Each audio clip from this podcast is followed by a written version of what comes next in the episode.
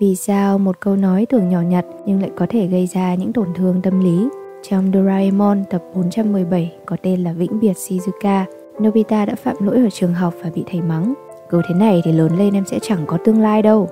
Nobita nghĩ thầy giáo nói đúng. Về tâm sự với Doraemon và cậu quyết định sẽ dùng đậu thần xua đuổi quỷ để chia tay Shizuka. Không chỉ trong truyện tranh, việc thầy cô có những lời nói tác động đến cuộc sống của học sinh ngoài đời thực cũng có. Chắc cũng có nhiều cậu đã từng nghe được câu nói này của thầy cô nhắn tới ba mẹ cậu vào ngày học phụ huynh. Với tình hình học tập hiện tại, con của chị sẽ không thi nổi đại học đâu. Gia đình nên tính đến việc cho con kiếm cái nghề cho cuộc sống sau này.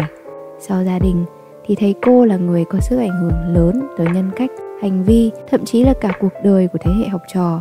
Từ trước đến nay chúng ta vẫn tự ý thức được việc không nên để người ngoài tác động đến suy nghĩ và cuộc sống của mình. Chúng ta có thể bỏ ngoài tai lời dèm pha, đàm tiếu từ các bà cô hàng xóm hay những anh hùng bàn phím giấu mặt vì chúng ta biết rằng họ là người ngoài cuộc, là kẻ xa lạ, chẳng hiểu gì cũng như chẳng biết gì về cuộc đời của chúng ta nên dù có phán xét thì mình cũng biết rằng nó không thực sự là một mối bận tâm. Nhưng khi những người thầy gắn bó với học sinh cả quãng thời học tập chịu trách nhiệm dìu dắt các em trên con đường trí thức thì lời nói của họ lúc này thật sự có sức ảnh hưởng mạnh mẽ tới kẻ đi học. Học sinh không thuộc bài không giải được bài tập sẽ bị mắng thậm tệ, kiểu như óc bã đậu, không đào tạo được. Đần, nghe thì có vẻ khó tin. Vì làm sao mà người có học thức đang đứng ở trên cái bục tri thức giảng dạy cho tầng tầng lớp lớp học sinh mà lại nói được những lời lẽ khó nghe đến vậy? Nhưng cậu ơi, có, những trường hợp này vẫn còn tồn tại. Khi nghe những lời mắng nhiếc này, đối tượng bị mắng cúi gằm mặt xuống bàn, xấu hổ, không còn chút tự tin nào trong học tập nữa. Theo phân tích của tiến sĩ tâm lý giáo dục lê nguyên phương xấu hổ là một công cụ xã hội để đưa cá nhân vào những lề thói, đạo đức. Nhưng mặt trái của nó là làm tê liệt đi những suy nghĩ, hành động tốt đẹp và tự nhiên. Cậu học sinh bị mắng trước lớp kia, sau chàng cười đùa thì nào còn động lực để tiếp tục. Vì sâu thẳm trong tâm hồn cậu cũng đã nghĩ rằng lời thầy cô nói là thật, không còn hy vọng gì cho việc học đâu. Cố làm gì cho mất công? Nhiều học sinh khi chịu tổn thương tâm lý đã hình thành nên sự nhẫn nhịn. Cứ vậy mà nghe cứ vậy mà cố sống cho qua.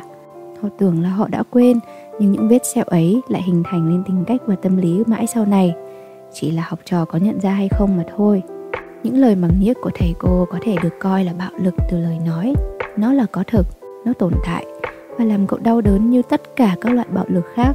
Nạn nhân dễ gặp những vấn đề tâm lý như lo lắng, trầm cảm, hay thậm chí là rối loạn căng thẳng sau chấn thương post traumatic stress disorder nó không làm da cậu bầm tím, không làm cậu chảy máu, nhưng nó âm ỉ đến tận tim và có thể theo cậu đến suốt cuộc đời.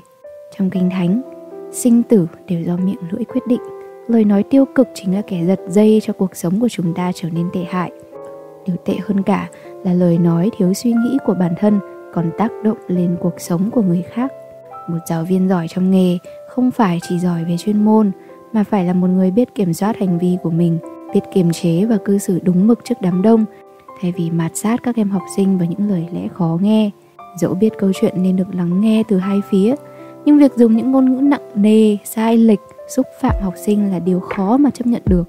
Về phía học sinh, có một điều quan trọng chúng mình nên ghi nhớ, rằng đừng tin hoàn toàn vào những kết luận hay phán xét phiến diện.